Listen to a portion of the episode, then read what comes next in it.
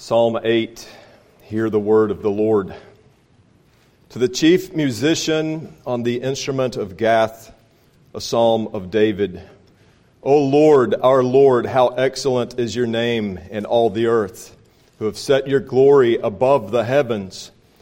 Out of the mouth of babes and nursing infants, you have ordained strength because of your enemies, that you may silence the enemy and the avenger.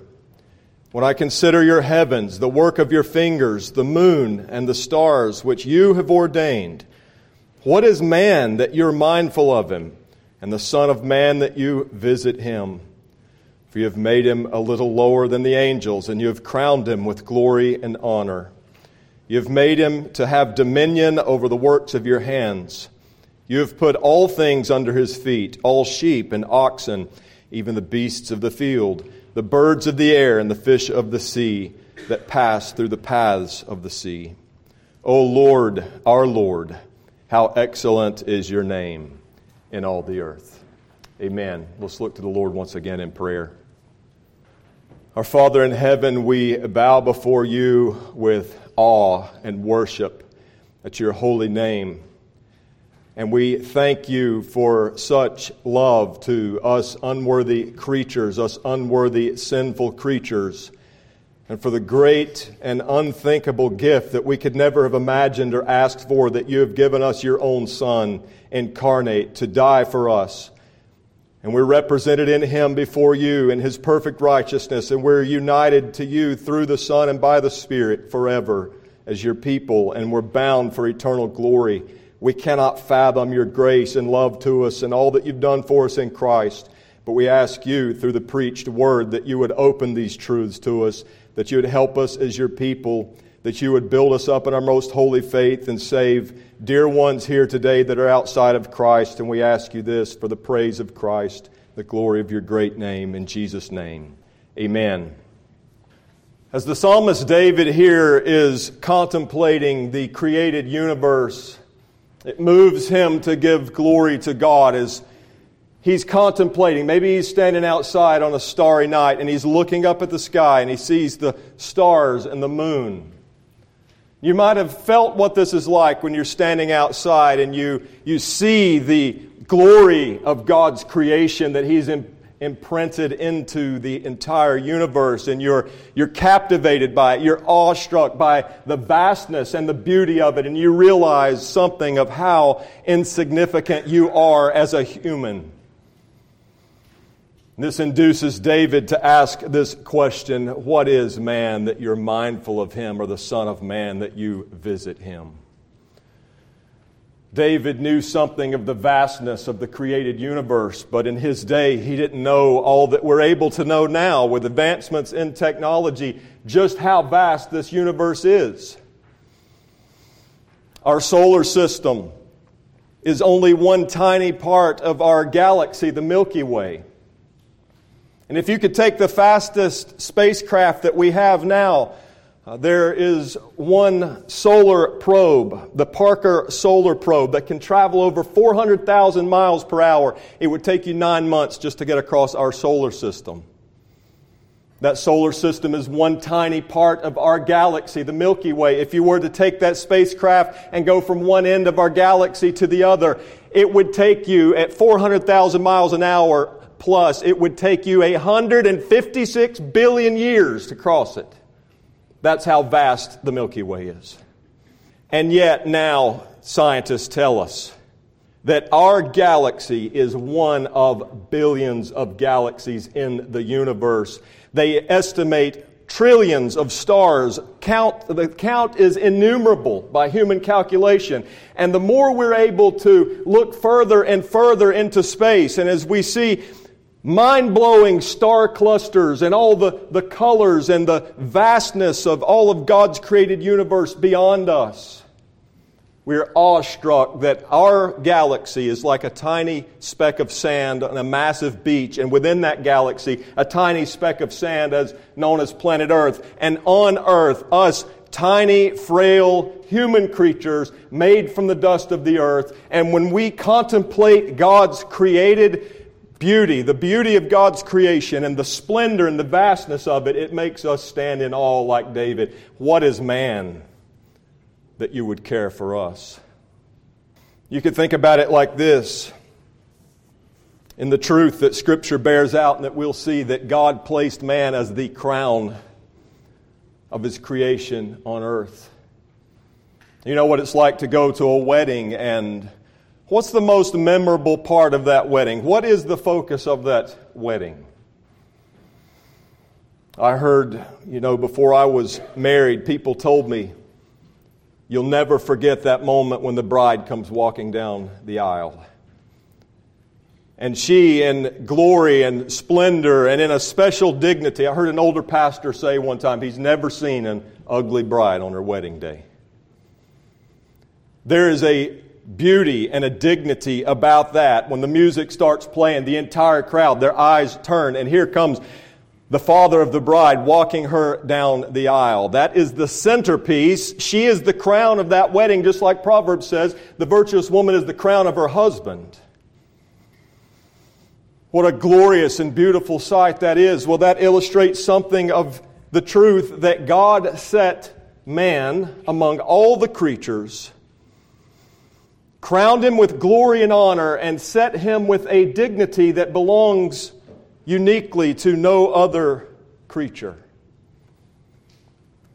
But imagine with that beautiful and glorious bride in all her dignity Imagine if later she falls from that dignity, she becomes unfaithful to her husband and she's estranged from him and through her lifestyle she becomes haggard and gaunt and she becomes a shell of what she used to be. She's transformed more into something like a, a hideous witch than she is that beautiful bride that she was on her wedding day. This is what happened to mankind when our father adam fell into sin, and we in him, since he was our covenant head. Man is so degraded and so fallen from that original dignity that God created us with. But imagine if that husband never ceased to love his wife. And all those years, he pursues her and he pursues her until finally he wins her back to himself and he joyfully takes her back as his own bride again. This is what Jesus Christ has done and is doing for all of God's elect in his incarnation and his death and life and his resurrected intercession for us. Jesus Christ is restoring us to the former dignity that we had before the fall and far beyond, infinitely above what we can imagine or what Adam ever enjoyed before the fall. God in Christ by the Spirit is restoring us as mankind to this great end. Dear listeners today, if you want to know why you exist. And I know as Christians, we all know this, but we need to be reminded of it. We need to think of the implications of it. Oh, dear unconverted one, dear sinner, if you want to know why you exist, what is your purpose for being here? Listen, hear the word of the Lord. God tells you exactly why. And we'll be considering this for the next four Lord's Days, Lord willing, on this theme. Our series theme is human happiness. And we begin today with this theme You were created for dignity. You were created for dignity. We'll see this in four different ways that you, as a human being, were created and as a Christian are being recreated for dignity. First of all, you were created for a divine dignity or a divinely bestowed dignity. The text tells us this in verses 4 to 5. When David asked the question, Why do why do you, O Lord, care about mankind? He tells us in verses in verse 5, you've made him a little lower than the angels and you have crowned him with glory and honor. As a human being, you are made in the image of God, as we read from Genesis chapter 1. And this question that David asked, What is man? He asks it specifically in the context of God and who God is. The question is not just who is man. We could never find the answer to that question in itself. This question must be asked in relation to God. Who is man that you, O God, are mindful of him? In this, as God's image bearer, you're created with this divine dignity given you by creation. It's embedded in your very nature to be the image of God. Just like a quarter bears the image of George Washington, you as a human being, your very existence, by your very existence, you bear the imprint of the one true God. The image of God in man is this it is that you, unlike any other lower creature, which means every other creature besides angels. So, angels, in their own way, are created in the image of God. They have the ability to know God and to love God.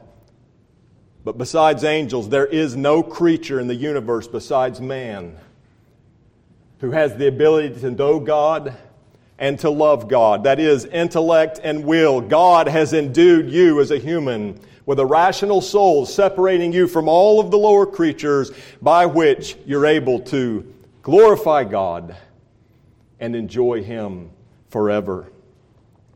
And, dear friend, it's not just that you bear the image of God, that is true, you're God's image bearer. But it's not just that you have the image of God, but rather, man is the image of God. Paul tells us in 1 Corinthians 11 7 that man is the image and glory of God. This is true even after the fall. Even in sin, man is still by creation God's image bearer and the very image of God. And he tells us this in the Noahic covenant, his covenant with Noah, and really with all the created universe with all the earth and the creatures that live on it. God made this covenant that He expressed to Noah. And in Genesis 9 6, He tells us that the, the reason there should be capital punishment if a human being murders another human being, the reason is this. Whoever sheds man's blood, by man his blood shall be shed, for in the image of God he made man. So you remember in Genesis 6 when the world was so evil, God destroyed them with a flood. There was unleashed violence and all kinds of sin. Those human beings were still God's image bearers, and the vilest sinner on earth today is still made in the image of God. And yes, we are tainted image bearers, but we still bear God's image. You could think of it like a mirror. You could see your reflection in that mirror. And at the beginning, Adam and Eve, before they sinned, they, they shone forth a beautiful and clear reflection of who God is. But after they sin, mankind is like a shattered mirror. You could still look at that glass and see your reflection, but it would be distorted.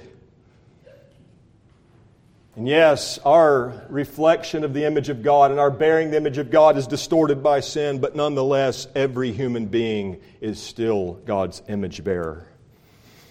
This is a divinely bestowed dignity that you're created with. Secondly, this psalm teaches us that you're created for a royal dignity. This is by covenant that's added to creation.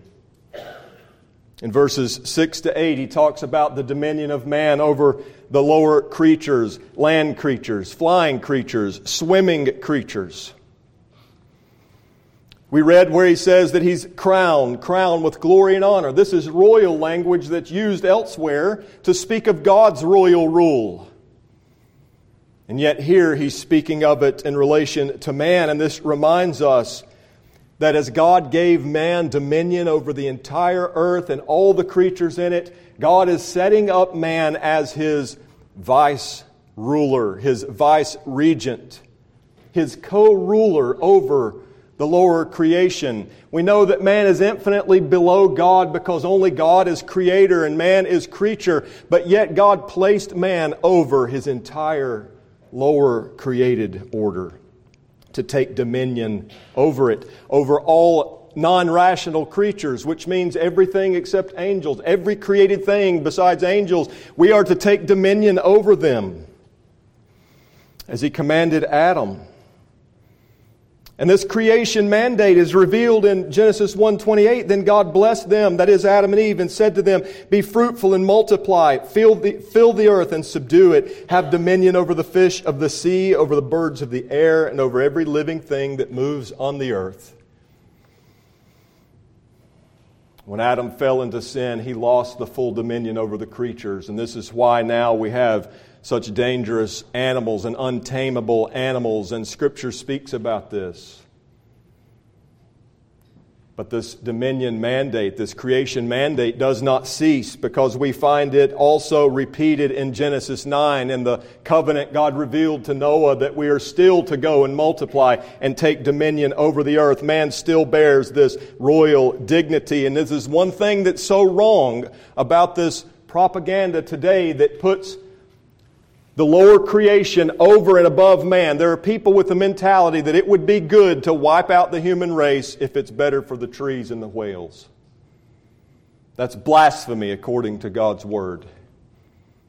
Because man is to take dominion over the creation, not vice versa. Yes, we are to manage it well and responsibly for the glory of God, but we are to dominate it, not it to dominate us. It exists to subserve us. We don't exist to serve the earth.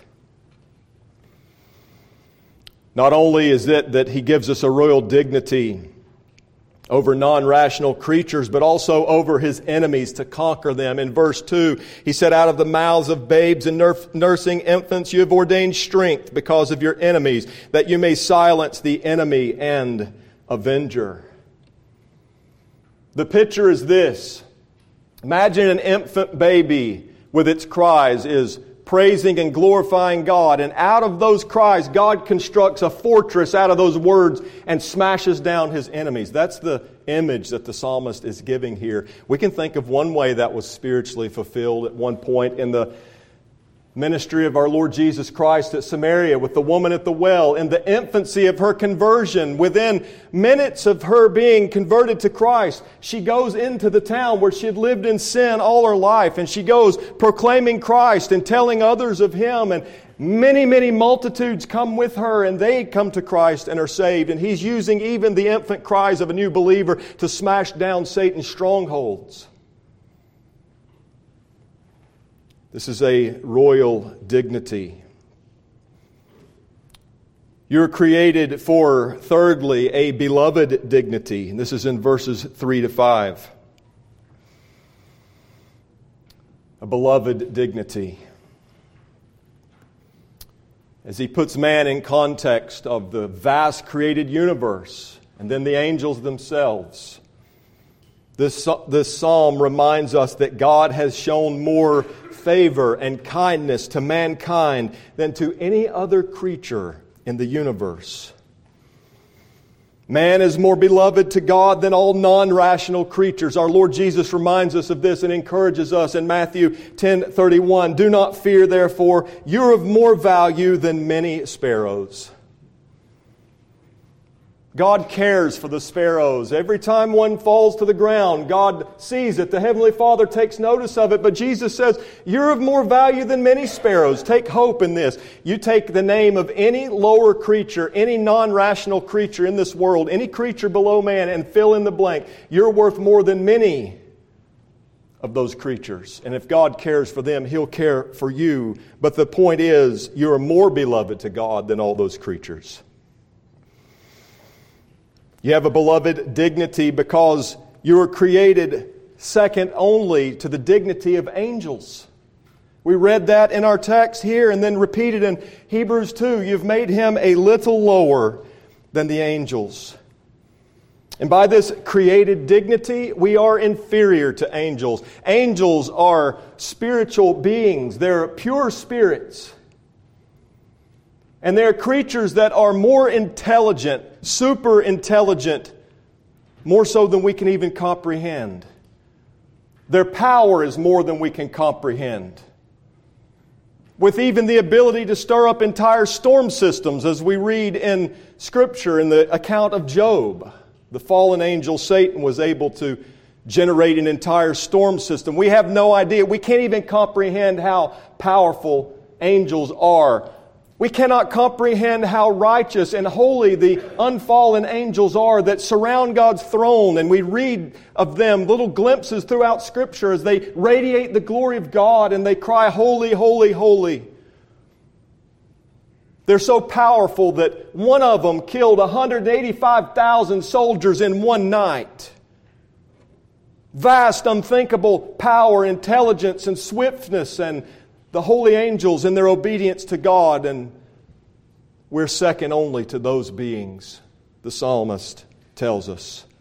We're inferior to angels by our created dignity. But yet, by the conferred dignity that God has conferred upon us, we have even a greater dignity than the angels. In the incarnation of our Lord Jesus Christ, as the eternal Son of God becomes man, takes unto himself our true nature, a true human body and rational soul. He's just as thoroughly and truly human as we are. The only difference is he's without sin. And as he did that, he conferred, God conferred a dignity upon us that he hasn't even conferred upon angels. And we can read of this in Hebrews 2.16 in our old authorized version. It translates it this way, For verily he took not on him the nature of angels, but he took on him the seed of Abraham. Thomas Watson puts it this way God's children are above the angels because Christ, by taking their nature, has ennobled and honored it above the angelic nature. He has in no wise took the nature of angels. Hebrews 2:16. Watson writes, God, by uniting us to Christ, has made us nearer to himself than the angels. In this respect, therefore, I may clearly assert that the children of God have a superiority and honor even above the angels Though by creation they are a little lower than the angels, yet by adoption and mystical union they are above the angels.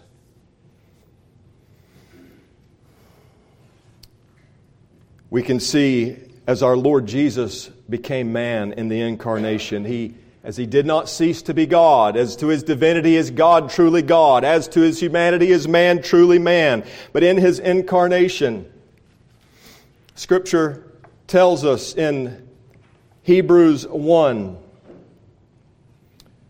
that he, being the brightness of God's glory and the express image of his person, upholding all things by the word of his power, when he had by himself purged our sins, sat down at the right hand of the majesty on high, having become so much better than the angels, as he by his inheritance obtained a more excellent name than they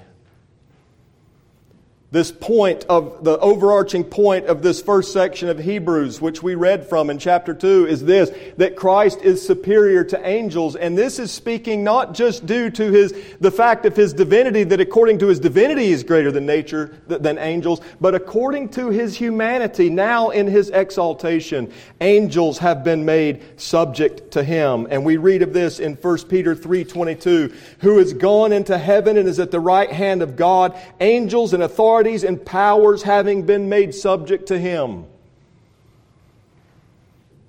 According to his deity, they've always been subject to him because he is God. But according to his humanity, angels are made subject to Christ as man in his exaltation. And we read this also in Hebrews 2 5 to 8, where it is repeating our psalm, Psalm 8, and is bringing out this point. You've set him over the works of your hands. You've put all things in subjection under his feet. Behold the dignity of the man Christ Jesus, which exceeds even the dignity of angels. What a beloved dignity. And God has given the greatest honor possible to our kind, to mankind, since God the Son became man.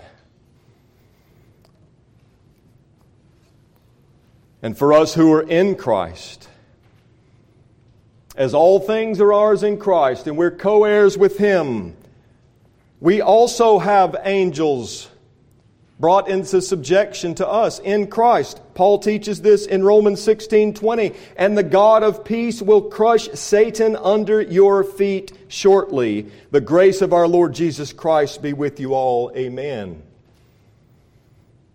Satan is that fallen angel, Lucifer. And Paul tells believers in Christ, God will tread Satan himself under your feet. That's in this age. That's in this life. As the preaching of the gospel goes forward, as we are conformed more to the image of Christ, God is trampling down, as it were, by the very voices of infants. He is constructing a bulwark, a fortress to dominate and to smash Satan's kingdom. Even in the future, angels will be made subject to us. Paul tells the Corinthians in 1 Corinthians 6 3, he's rebuking them because they're so petty that they're taking each other to court over petty matters. And he says, Don't you have the ability to judge this among yourselves? In 1 Corinthians 6 3, do you not know that we shall judge angels? How much more the things that pertain to this life? At the final judgment, when all reprobate men and angels stand before God, you, dear Christian, are going to be sitting over fallen angels, judging them. What a beloved dignity God has placed upon His people in Christ. And you are being recreated for such dignity. Fourth and lastly, you were created for doxological dignity. Doxological simply means that you're designed for worship. You're designed to worship God. He tells us this in verses 1 and 9. It brackets the whole psalm. O Lord, our Lord, how excellent is your name in all the earth. He opens and closes the psalm this way. And this reminds us that the entire point of this psalm which centers around God's care and attention for man. The entire point of this psalm is all glory to God. God receives glory in his creation of the universe, and specifically here, and especially in his creation of mankind. This is our whole purpose as humans. This is our end goal. This is why you exist, dear friend. Every one of you, every one of you exists for the glory of God, to know Him. And our Lord Jesus said that this is life eternal, that they may know you, the only true God, and Jesus Christ, whom you have sent. Just as much as a shovel is designed to dig, as a bird is designed to fly, as fire is designed to burn, you are designed, oh dear friend, to worship God forever. And as you worship God, as mankind worships God, Man is a microcosm, a miniature universe, and in man is summed up the entire created universe. We are spiritual beings endowed with a rational soul, which we have in common with angels. They are rational spirits. We are endued with a rational soul, and in that way we belong to heaven because we're spiritual beings. But we're also physical beings made from the dust of the earth, and therefore we have our feet firmly planted in the physical creation, which the angels don't. And God has encapsulated in one creature, in mankind, a miniature universe to render praise and honor to Him, a creature who belongs both to heaven and to earth by design for the glory of God, to worship God in a unique way that no other creature is able. This is true now as God calls us to live all for God's glory in this doxological dignity. Whatever you do, do all to the glory of God. Now, we as human beings, those of us who are in Christ, now have the ability and help and grace by the Spirit to worship God in spirit and truth. And He calls you, dear sinner, to come into this life of worship to God through Christ.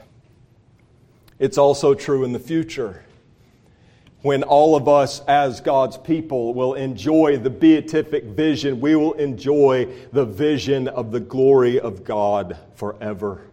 and we will worship God, which is the end goal. You know about the runner in the old novel that says, God made me fast, and when I run, I feel his pleasure.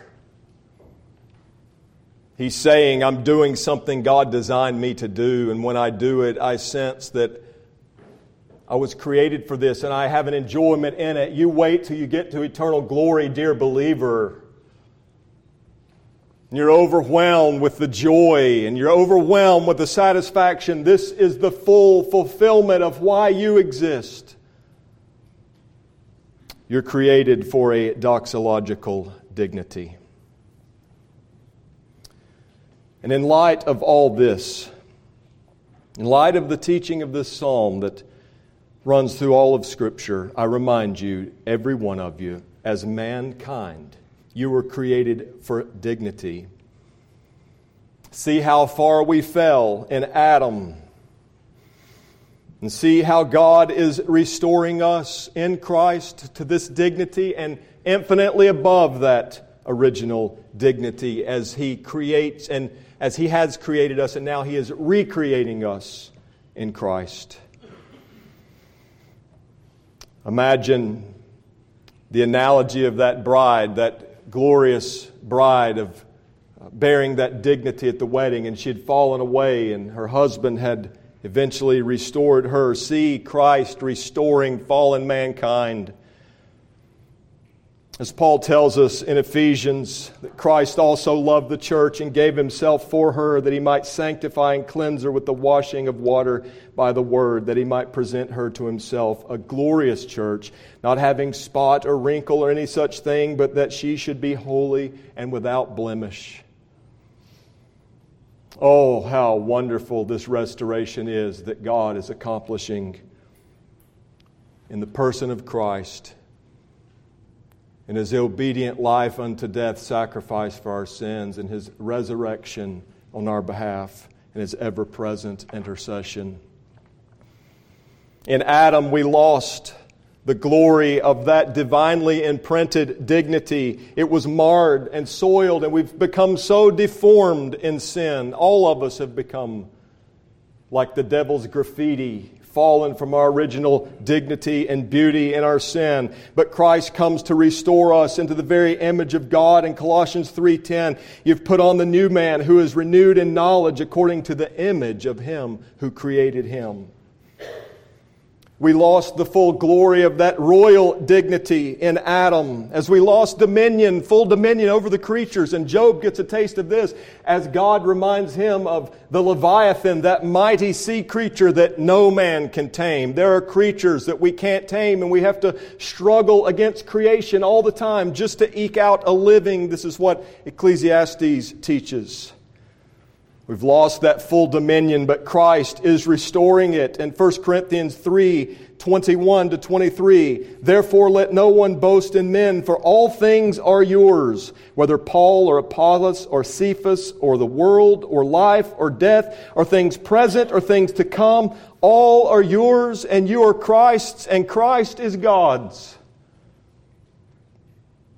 He's restoring us to this dominion and far greater.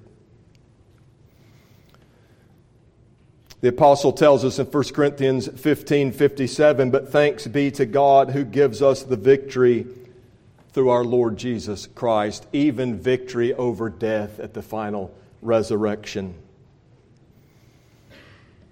When we fell in Adam, we lost the glory of the beloved dignity and we were estranged from God. You know how Adam used to walk with God. God used to walk with him in the cool of the day in the garden, and they had such close communion and, and friendship. And Adam lost all that when he was driven out of the garden because of his sin. He's estranged and alienated from God. He's cast out of the presence of God. But Christ comes to restore us and to reconcile us to God. And we're now made what Paul calls accepted in the beloved. We are accepted in Christ the beloved. And now God brings us unto himself with just as much favor and just as much approval as he approves of Christ because we're in Christ. he tells us in 2 Corinthians 5 18 to 19, or rather, verse 19, that God He's, he's speaking of Christ at the cross, that God was in Christ reconciling the world to himself, not imputing their tra- trespasses to them. In the cross work of Christ, God is bringing us back to this beloved dignity and a far greater status than Adam ever enjoyed is our status in Christ. Adam lost the full glory of the doxological dignity. And we know this from texts like Romans 1:21, which is true of all of us before we're saved, that because although they knew God, they did not glorify him as God, nor were thankful, but became futile in their thoughts and their foolish hearts were darkened. We've robbed God of the worship we owe Him, but we're being restored by Christ. And 1 Peter is one text that teaches us this that you are a chosen generation, a royal priesthood, a holy nation, His own special people, that you may proclaim the praises of Him who called you out of darkness into His marvelous light. You are being restored with this doxological, this worshipful dignity to give glory and honor to God who created and is recreating you. And now, based on all this, dear Christian, as you were created and are being recreated in Christ for dignity, I urge you to think like it and believe like it. Think like you're created and being recreated for this dignity. We can really go astray in our thinking. You know the common saying, to err is human. We can have the mentality or, or the saying today, I'm only human. There's a, there's a pop song that's got 1.7 billion views on YouTube. I'm only human. Don't put the blame on me. Don't put the blame on me. I'm only human. As if to be human is something degrading, or as if to be human means to be sinful. Humanness equals sinfulness. Oh no, God didn't create us sinful. Ecclesiastes tells us that God created man upright, but they've sought out many schemes. Being sinful is not because you're human. Being sinful is because you're fallen human in Adam. Sin is not to the essence of humanity. It does not belong to your essence. It does not belong to who you are and were created to be. Sin is an alien intruder into the human race that has hijacked the human race, and we've given it harbor and we've given it place. But God created man upright and good, and we ought to think and believe like it. And when we talk about our sin, let us own it as sin and not as humanness. I'm only human, I'm only human, don't put the blame on me, don't put the blame on me. That pop song God is never going to blame any human for being human. At the final judgment, God will never say to you, Depart from me, you cursed, into everlasting fire, because you're human. He'll say, You workers of iniquity, it's because of your sin. Dierks Bentley's song, Burning Man. He says, I'm a little bit steady, a little bit rolling stone. I'm a little bit of heaven, a little bit flesh and bone. Little bit found, little don't know where I am. A little bit of holy water, a little bit burning man. You know what the theology is behind that song? For one thing, instead of saying I'm a sinner, he's, he's saying I'm flesh and bone. He equates that. He says I'm a little bit heaven, a little bit flesh and bone. I think what he's saying is what good old boy religion in America says is that I'm a little bit religious, you know. I respect God and the Christian faith. I'm a little bit heaven, but I'm a little bit flesh and bone. I, I enjoy my sin. I, I love living in sin too. That's basically what the gist of it is. You'll hear that all in our pop music and especially good old boy religion country music. What would be the true way to say it is I'm created for the glory of God, but I live in sin and I've defaced the image of God. Being flesh and bone does not equate to being sinful. Our Lord Jesus, after his resurrection, told his disciples, I'm not a ghost. A ghost doesn't have flesh and bones as you see me have. Our Lord Jesus, sinlessly perfect, is flesh and bone, just as human as we are. Sin is not inherent to the human race, and it's, it is an invader. And if we own our sin, we must own it as sin. There is no hope for you if you see yourself just as human that makes mistakes. Oh, I'm human. I'm only human. I make mistakes. There's no hope for you. There's no gospel for you. There is no salvation for you. The only salvation is that Christ Jesus came into the world to save sinners. And the only way that you'll be saved is when you know and you acknowledge and you see yourself as a sinner. There is hope for sinners because that's exactly who Christ came to save. Think like it, dear believer. You're created for dignity. Mourn like it. Consider how far we fell. You know, if one of our little children was running around today and tripped and fell, that's no big deal. If one of us tripped and fell, it's not that big a deal. But if the President of the United States trips and falls, it makes international news for days and days. They're reviewing the footage, going over and over. He tripped and fell. What's the difference? It's because the office he holds is one of vastly higher dignity than any of us have. That's why it's such a big deal. That's why it's so unbecoming. That's why when he falls the same distance to the ground as any of us, it's so much further and so much worse of a fall because he fell from such a high dignity. Look how far down we fell in Adam. Look how deformed we are by sin. Oh, mourn over yourself and your own sins, dear Christian.